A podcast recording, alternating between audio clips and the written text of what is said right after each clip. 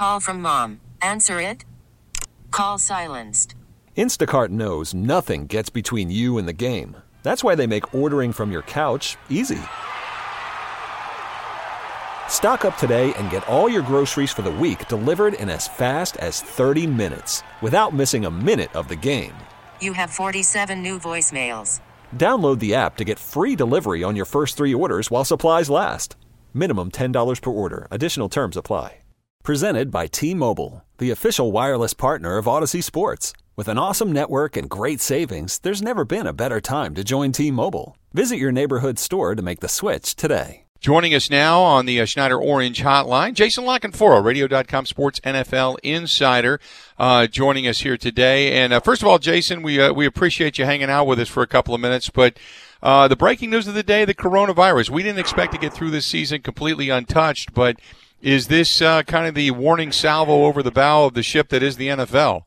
Well, I think we're certainly at a critical juncture here in assessing what is going to be feasible and not feasible moving forward, and in determining how this virus is really being spread. And there was a lot of optimism in the NFL last weekend, despite what obviously has turned into a terrible situation in Tennessee.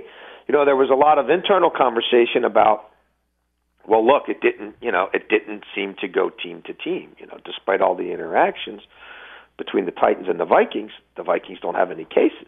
And I'm sitting there looking at the game sheet playing totals and saying, well, of the sick guys, Daquan Jones is really the only one who was on the field with any regularity. So I'm not sure, you know, that that's going to be the norm if we start talking about guys who are playing different positions and teams where it hasn't been detected yet. It's still sort of incubating in multiple players who are playing entire games. And now we're in a situation where we'll see, you know, what's going to continue to happen with the Patriots. We'll see if the Chiefs will continue to test negative now, knowing what we know about the Patriots. And with the Titans situation nowhere close to being resolved, the league office is scrambling right now to figure out what it's going to do about that Bills-Titans game, which I don't see any way it's played on Sunday, and Monday, Tuesday, none of that's guaranteed either. It's not something they didn't plan for, that's for sure. And I guess the next question is, within the NFL, did they expect some of these issues to be on a larger scale? Did they expect to be able to handle all of this on a larger scale, or did they think that the initial, palpitation from the Tennessee Titans, that might have been just it? I mean, there's just no way to know, you know? There was a lot. Look, the first 3 weeks was a miracle. I mean, I don't think it was anything short of a miracle where you have what's going on in this country and there's no formal national response and all these communities are in different states of protocols and what you can do out in public, and you got schools opening up in some places and not. I mean, it is... We've all lived through this. So to think that 32 teams spread across, 24 states, we're going to be able to have a series of checks and balances in which, no big thing. AJ Terrell, the only guy on the COVID reserve list, entering week three, was a miracle we got there, and it would have been a miracle times a miracle if it was going to continue. As they're in the buildings more, as people are living their lives, as the sample size expands, the country isn't doing any better with it. So, how could you think this wasn't going to be a factor? The big question was, to what degree? And when it starts in a facility, will these protocols work, or are people not adhering to the protocols, which is leading to the spread? And nothing was ever going to be perfect. It was clear for a while that this was working.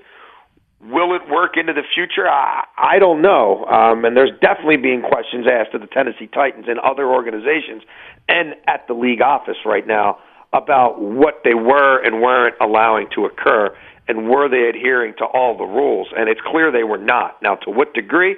this investigation will determine it, and punishment will be handed out accordingly.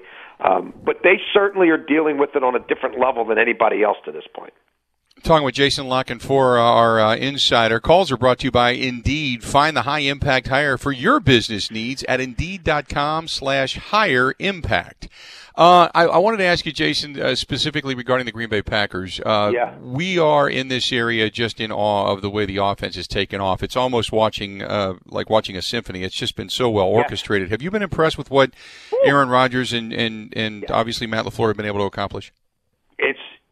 I think you described it aptly. It's a thing of beauty, and last year it wasn't. And I was a skeptic. You know, I watched last year, and it looked like the training wheels were on, and it looked like they just wanted to, you know, try to get an early lead and squat on it in the run game, and try to let the defense take people apart with the lead. You know, pin your ears back and go get the other team's quarterback, and it all felt very controlled, very conservative. And kind of playing not to lose. This year it looks free and easy. It looks unencumbered. The quarterback looks like he's in total control. He's clearly having as much fun as he's had in a long, long time. Next man up at the wide receiver position, right? That certainly hasn't slowed them down. It has a very different vibe about it. It sort of exudes much more confidence. I still have questions about them defensively. When game flow goes this way, you're going to win a lot of games. You're going to beat a lot of people up when your offense is humming. At certain points, you're going to have to play from behind against good teams. And what does that look like? And I'm not talking about the Detroits of the world. Like, we're talking about January, right? When you're going to face legit teams week after week after week. And last year you saw a Ravens offense that looked one way with the lead and looked another way without it. Aaron Rodgers is the kind of quarterback, I don't think you really worry about that, but you do worry about some of the personnel on offense if it is somewhat limited, if injuries are going to strike that wide receiving core, and now we're not playing with a lead, and people are running the ball on our defense, and they are keeping our offense off the field. How do we adjust? Are they the cream of the crop when it comes to the NFC, in your opinion, or are we talking about Seattle and what that? Because I look at every team in the NFC specifically, and they have flaws, and some of them, Seattle's got the same issues the Packers do with their defense. Absolutely. So I guess it's who's more flawed at that point, right? Yeah, I think it's very similar. I do think those teams are similar. Both quarterbacks are playing at a Hall of Fame level right now. You've got teams that can run the ball. Seattle's going to do it a little bit more by committee, and Green Bay obviously has an absolute stud feature back. I like overall the depth and multiplicity of Seattle's weapons at the wide receiver position, and at some point Josh Gordon probably is added to that mix. So I would favor them a little bit there, and I think both defenses scare me a little bit. Green Bay's got more of a pass rush, no doubt about that. I think Seattle's a little more maybe stout up front. But I'm also intrigued to see between now and the trade deadline, what they do. I mean, clearly these teams know they have some holes. Clearly they have Super Bowl ambitions. They've got aggressive front offices. Everybody there knows John, from his time there, and you've seen what Seattle has done. But, yeah, they stand out to me. I mean, the East is a joke.